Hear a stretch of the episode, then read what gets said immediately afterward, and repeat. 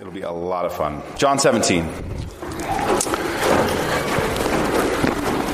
The context of this passage is Jesus right before his arrest, right before his betrayal, his death, and his resurrection. He's with his disciples, and he prays this. After Jesus said this, he looked toward heaven and prayed, Father, the hour has come. Glorify your Son, that your Son may glorify you. For you granted him authority over all people that he might give eternal life to all those you have given him. Now this is eternal life. That they know you, the only true God, and Jesus Christ, whom you have sent. I have brought you glory on earth by finishing the work you gave me to do. And now, Father, glorify me in your presence with your, with the glory I had with you before the world began. I have revealed you to those whom you gave me out of the world. They were yours. You gave them to me, and they have obeyed your word. Now they know that everything you have given me comes from you. For I gave them the words you gave me, and they accepted them. They knew a certainty that I came from you, and they believed that you sent me. I pray for them. I am not praying for the world, but for those you have given me, for they are yours. All I have is yours, and all you have is mine. And glory has come to me through them. I will remain in the world no longer, but they are still in the world. And I am coming to you, Holy Father, protect them by the power of your name, the name you gave me, so that they may be one as we are one. Well, I was with them. I protected them, and I kept them safe by the name you gave me. None has been lost except the one doomed to destruction, so that scripture would be fulfilled. I am coming to you now, but I say these things while I'm still in the world, so that they may have the full measure of my joy within them. I have given them your word, and the world has hated them, for they are not of this world any more than I am of this world. My prayer is not that you would take them out of this world, but that you would protect them from the evil one. They are not of the world, even as I am not of it. Sanctify them by your truth. Your word is truth. As you sent me into the world, I have sent them into the world. For them I sanctify myself, that they too may be truly sanctified. And my prayer is not for them alone. I pray also for those who will believe in me through their message, that all of them may be one, Father, just as you are in me and I am in you. May they also be in us so that the world may believe that you have sent me. I have given them the glory that you gave me that they may be one as we are one, I and them, and you and me, so that they may be brought to complete unity. And the world will know that you sent me and have loved them even as I have loved, even as you have loved me. Father, I want those you have given me to be with me where I am and to see my glory, the glory you have given me because you loved me before the creation of the world. Righteous Father, Though the world does not know you, I know you, and they know that you have sent me. I have made you known to them, and I will continue to make you known in order that the love you have for me may be in them, and that I myself may be in them.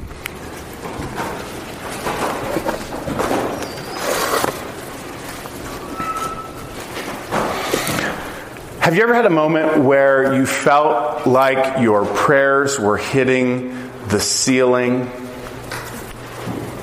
A moment where you were just yelling at the sky and you had no response. A moment when your prayers just seemed to fall short. Have you ever had a moment where you thought, man, how, do I pray for this moment? What, what should I pray for in this moment? I don't, I don't even have the words to pray in this moment. My prayer is just falling short.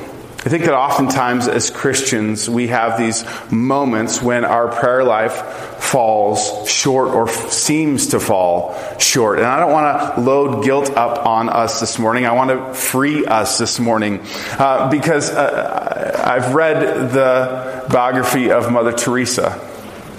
And Mother Teresa had many, many, many years that she called dry years.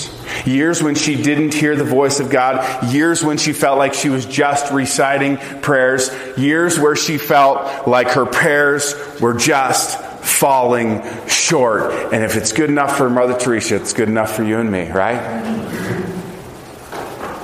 And part of the reason that Mother Teresa can draw strength even in the midst of her prayers seeming to fall short is the same reason that we can draw strength in the moments when our prayers seem to fall short. See, when my prayers, when our prayers seem to fall short, Jesus' glorious prayer ascends higher. Right? This perfect prayer, this glorious prayer ascends higher. Theologians look at this prayer and say this is the prayer of all prayers in the Bible. Famous theologian John Knox had this read to him every single day before he died. These words from Jesus that are in some ways incredibly confusing and in other ways incredibly empowering. See, Jesus' words don't fall short, even when ours do. And so we want to look at this glorious prayer this perfect prayer, and we want to draw strength from it. Because even if you're in a season right now where you feel like you can hear the voice of God in tangible ways, I can guarantee you there's going to be moments where your prayers will seem to fall short, and a great place to go back to to draw strength in those moments is John chapter 17. Jesus' glorious prayer. And I want to talk about five things that his glorious prayer reveals to us. Number one, his glorious prayer reveals his perfect timing. He begins. After Jesus said this, he looked toward heaven and he said, Father, the hour has come. Do you have people in your life who can't tell jokes? Anybody? Don't point at him. Don't point at him. Okay, like uh, he, he, he can't tell the joke. Okay, do you know why some people can't tell good jokes? Timing, right? That was a joke right there. So, like some people can't tell good jokes because of timing. If you spend any time listening to comedians, I love stand-up comedians. Uh, Brian Regan, that guy is hilarious. Um, there, there's just some great, great folks out there. Jim Gaffigan. If you haven't heard Jim Gaffigan, you got to hear some Jim Gaffigan. He is hilarious. Um, one of the great things about fantastic comedians is that they have great timing.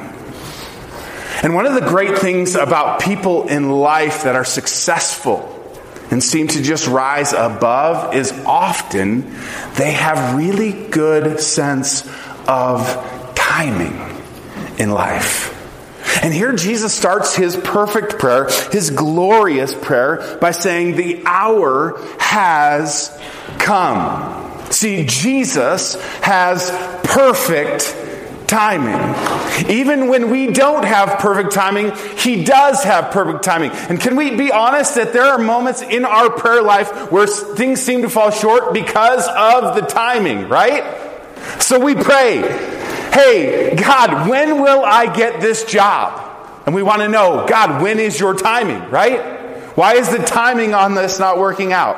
When will I find the man or the woman I've been waiting for my whole life? His name is Jesus, actually, and he's right there. But, but you keep chasing after other ones. But you, I know what you mean, right? Okay? When will I find that person? It's a question of timing.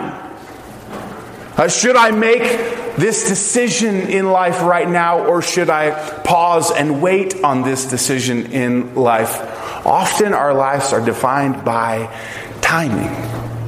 And Jesus has perfect timing. He has perfect timing. In fact, if you look back in the book of John, what's really funny is that there's this theme that Jesus often comes to these moments where people say to him, Hey, Jesus, do this or do that. And he says, My time has not come. If you look back in the Gospel of John, the, the, the record of John, he, uh, you would see that often Jesus says, My time has not come. One of those moments, his mother Mary comes to him at a wedding banquet, right?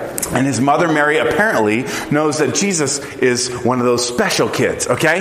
Um, right? Every mom thinks their kid is special. Mary's kid actually was special, okay? Right? So, Mary is at this wedding and they run out of wine. And so, so she goes over to Jesus and she says, Hey, Jesus, do that thing. Like you need, I know you can help this. You can fix this. I know you can do this. And Jesus says to her, Mom, my time has not yet come. But like a good boy, he still listens to his mama, okay? And he still changes water into wine. He says, My time has not come. Later, the disciples and the people, they're noticing that he's gathering a following and that he's gaining power and popularity and and they're thinking, man, maybe he's going to overthrow the Romans.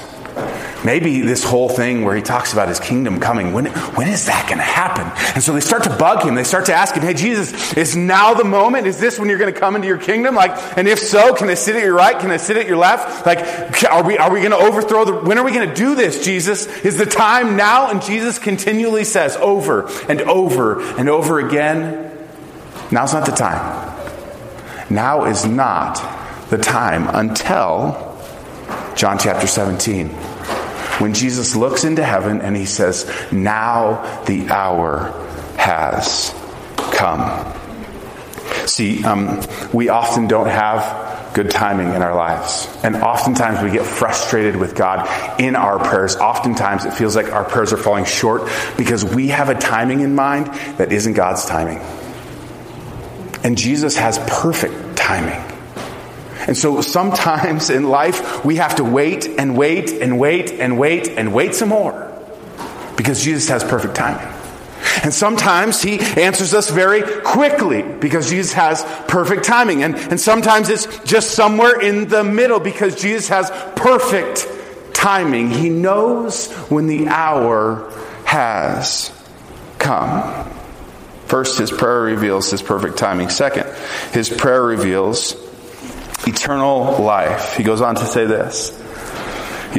he's praying for his disciples now, or, and he says this that that he might give eternal life to all those you have given me. Now, this is eternal life, that they know you, the only true God, and Jesus Christ, whom you have sent.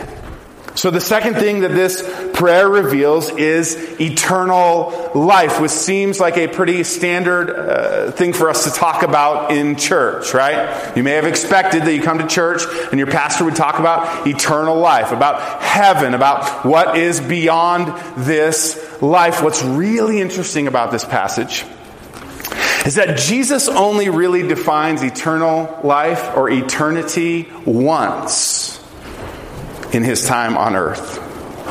And this is the moment when he defines it. And I think that he turns it on its head. Notice what he says. Now this is eternal life, that they know you, the only true God, and Jesus Christ, whom you have sent. I just pre-ordered a book by John Ortberg, pastor of Menlo Presbyterian Church in California. And the name of the book is Eternity is Now in Session. Eternity is now in session. I would encourage you, go on Amazon, go find it, go pre-order it. It looks like a fantastic book. On the back cover, here's what it asks. What if we stopped thinking about eternal life as something we can only experience after we die? Second question What if we stopped thinking of Christians as people who profess beliefs about God and instead focused on becoming disciples who know God? The last question on the back of the book says this What if salvation isn't mostly about getting you into heaven, but instead about heaven getting into you? Oh, come on now.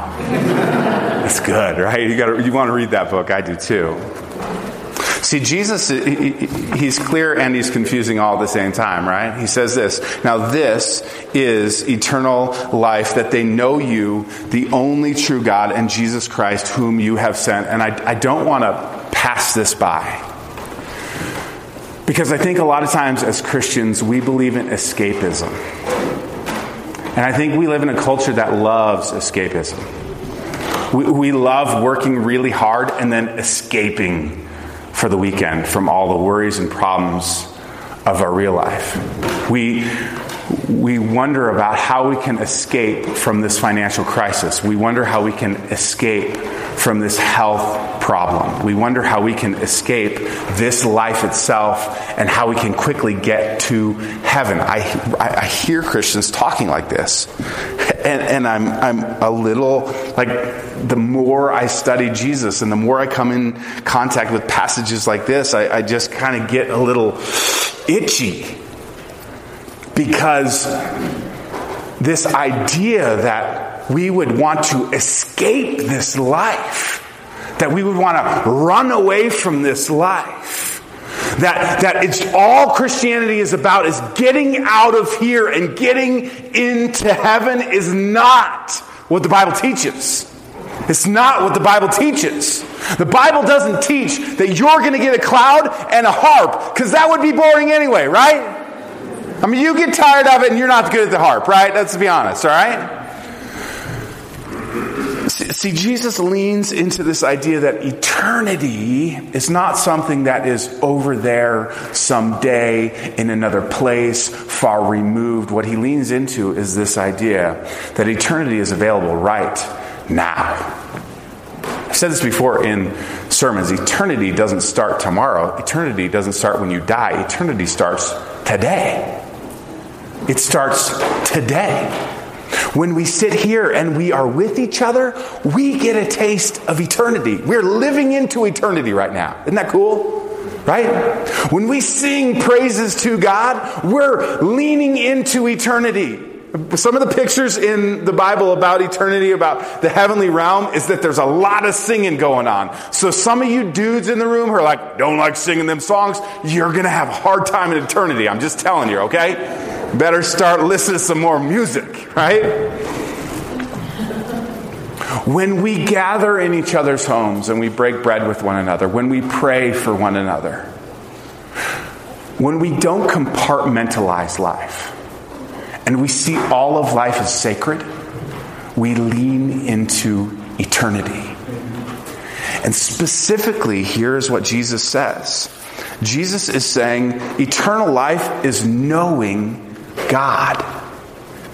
It's knowing God. This is eternal life that they know you, the only true God, and Jesus Christ, whom you have sent. It's why I love this church. Before I even got here, you guys had this statement. We exist to passionately follow Jesus together. We don't exist to do religion. Some of you grew up in religion and it just felt like shackles. Still does for some of you. Like you're not good enough. And if you could just be a little bit better, you could somehow earn God's love. And if you check this box and this box and this box, then you escape and get into heaven. How good do I have to be to get into heaven? You can't get there. That's, that's, that's the reality. You can't get there. But there is one that can. And his name is Jesus and eternity is all about knowing Jesus. We complicate this so much. I have these conversations with you and with myself about what should I do in these moments. And often one of the last thoughts is, what would Jesus actually want from this situation? Jesus, what do you want me to do right now? Not, not, not the bracelet. What would Jesus do? Don't go there. Like, you can talk to Jesus. You understand? You don't need a bracelet to remind you. There's a full book right here, full of Jesus, right? There are four gospels, accounts about who Jesus was, what he said, uh, and he covered a plethora of things in life. And he wants to speak to you. Eternity is to know him, and eternity doesn't start when you die, eternity starts right now. Sorry, I got a little excited about that. All right, okay. Breathe. Number three, he reveals his protective nature. His protective nature. Once again, leaning in this idea of escapism, right? Jesus says, um, They are not of this world as I am not of this world, but my prayer is not that you take them out of this world. Isn't that interesting? Did you, did you catch that when I was reading that? His prayer is not that he that the Father would help us escape, right? It's not like the prayer is Jesus help them die quicker or God help them die quicker so they can get to heaven. That's not the prayer. The prayer is this. Holy Father, protect them by the power of your name. He goes on, while I was with them, I protected them and I kept them safe by the name that you gave me. See, once again, it's not, it's not escaping danger, right? It's not escapism. It's not let's get to heaven as soon as possible because I'm not of this world. I see these people with the bumper stickers, not of this world, and that's awesome, great. I get it, you're not of this world, but like, you should still care about this world, right? Like, if you follow the, the theology all the way through the book of Revelation, the, the picture is that God comes down to earth. Do you understand? Read, read Revelation 21 later today, okay? God descends to earth to be with his people. The picture isn't that we all go somewhere else. The picture is that the line between heaven and, heaven and earth gets shattered when all things are done. That there is somehow no more line between heaven and earth, and that heaven somehow like collides with earth, and that in eternity, in knowing God, in what eternity is in knowing God, that somehow uh, heaven and earth are one. And because of this, he wants us to be protected in our time here on this earth. He wants to be, uh, wants us to be shepherded here on this earth. Psalm 23, you know this psalm, right? The Lord is my, come on, shepherd. The Lord is my shepherd. Even if you haven't been to church very much, you maybe heard that one in a song somewhere, right? The Lord is my shepherd. I shall not want. Right? He, he protects me. In, in that psalm, it says, Your rod and your staff, they, they comfort me. Even though I walk through the valley of the shadow of death, I will fear nothing I will fear nothing because you are with me. Right, the picture there is of us as sheep and God as a shepherd, one who protects. But let, let me just say it to you this way He has to protect because there are wolves. Okay? There is an evil one who is out to destroy you. There is an evil one who is out to ruin your marriage, to ruin your parenting, to ruin your career, to ruin anything that would be connected to you glorifying God.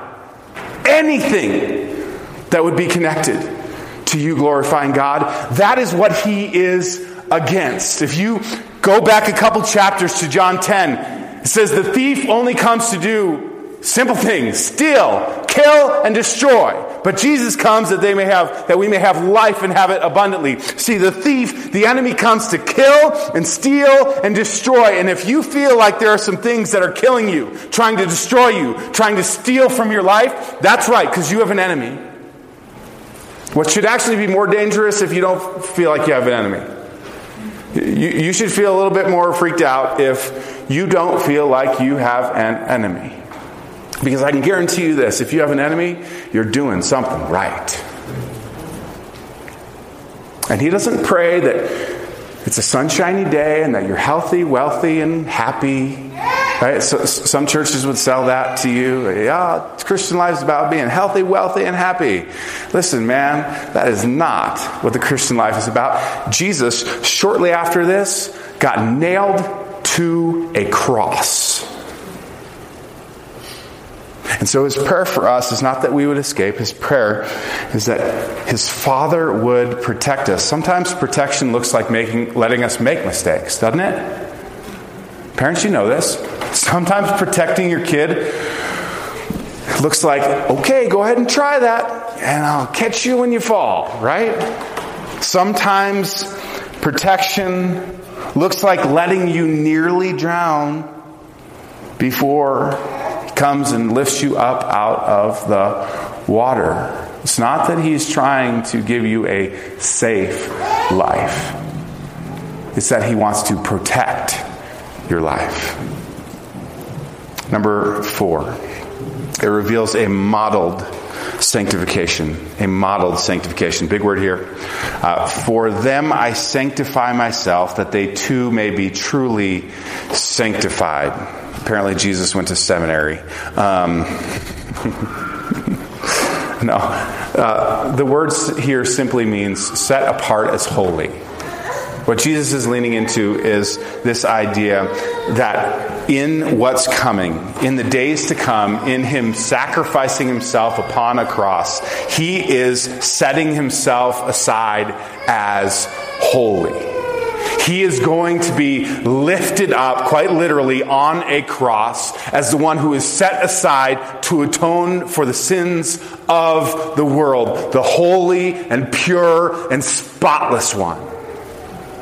And that's the picture here that he says, I sanctify myself that they too may be truly sanctified. And here is what sanctification is all about. Right? If sanctified means holy, the process of sanctification is simply this. It is that there is a trajectory of your life for you to become more and more like Jesus. How cool is that?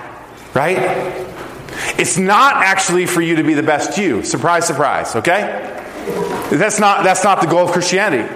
The goal of Christianity is for you to become more and more and more like Jesus. As John the Baptist said, I must become lesser so that he may become greater. And see, here's the cool thing that happens when we become uh, uh, sort of um, wrapped up in the process of sanctification. You will notice that 10 years from now, some things will look a little bit more like Jesus in your life than they did 10 years ago. You will go, huh, that's interesting. I used to give no money to charity, and now I give a little money to charity, right? Or you say, I gave a little money to charity, now I give a lot of money to charity. Or you say, I give a lot of money to charity, and you go further and you say, everything God gave me financially is His anyway. Do you see that? Do you see that process? Um, maybe it's that you say, okay, I'm going to start my morning out in prayer at this job. And you do. And, and, and maybe a year from now you say, man, I'm going to, I have a couple Christians that work for me, and maybe I'm going to take that step and, and ask them if they want to do a Bible study maybe on a Saturday morning, and you take that step. And then one day you wake up and realize it's not my, it's not my business anyway. It's God's business. And you run everything through the filter of how can I use this business to bring glory and honor to God? See, see, sanctification is this process of you becoming more and more like Jesus. And number five, it reveals a mysterious union. A mysterious unity or union that all of them may be one, Father, just as you are in me and I am in you. What we're leaning into here is the idea of the triune God, the God who is three in one. Tim Keller, in his book on prayer, in a section called Encountering God says this The primary theological fact about prayer is this we address a triune God.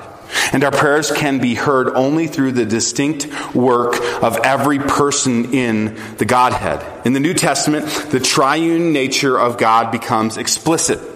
But few places are as compressed and direct as Matthew 28, 19, where Jesus sends his disciples into the world to baptize in the name of the Father and of the Son and of the Holy Spirit. That's what we're going to do next week. When I baptize you, okay? Uh, baptized in the name of the Father and of the Son and of the Holy Spirit. It doesn't say in the names, but rather states that the Father, Son, and Holy Spirit all have a single name. And for us, the term name may be just a label or brand that can be discarded or changed at will, but in biblical times, it denotes the very nature and being of a person. This means the Father, Son, and Holy Spirit all share in one divine nature. That they are one being, there is only one God, not three. Though Paul continually speaks of Christ's divinity, saying that all the fullness of the deity dwells in him, yet he also says there is no God but one. God has one nature, name, and being.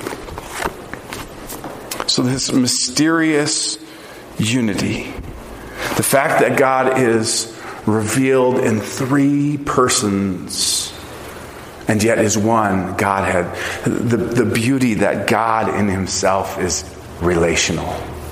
Have you thought about this? God didn't create us because He was lonely.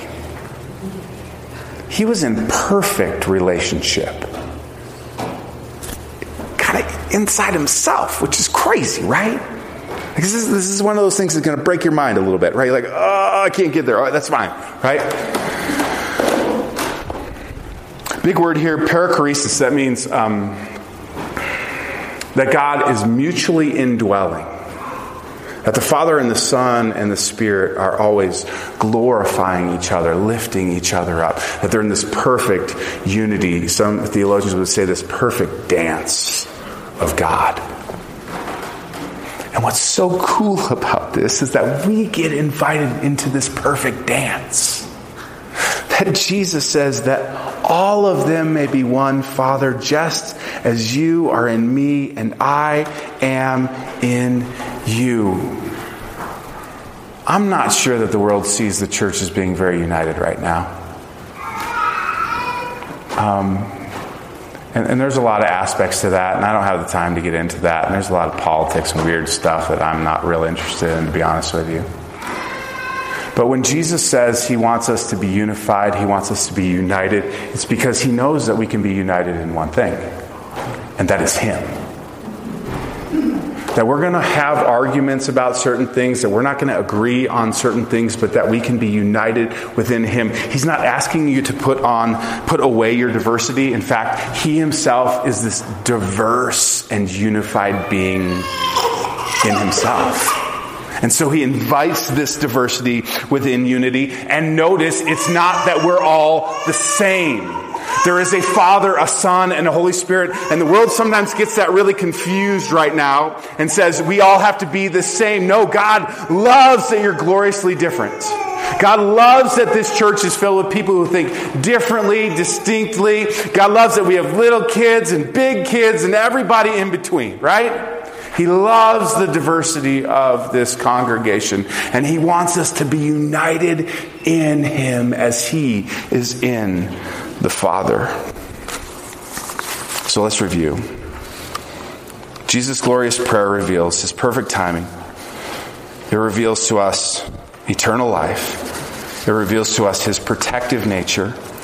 It reveals to us a modeled sanctification. And lastly, a mysterious unity.